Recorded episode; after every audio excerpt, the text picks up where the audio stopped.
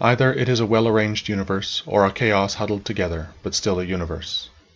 But can a certain order subsist in Thee, and disorder in the All? And this too when all things are so separated and diffused and sympathetic.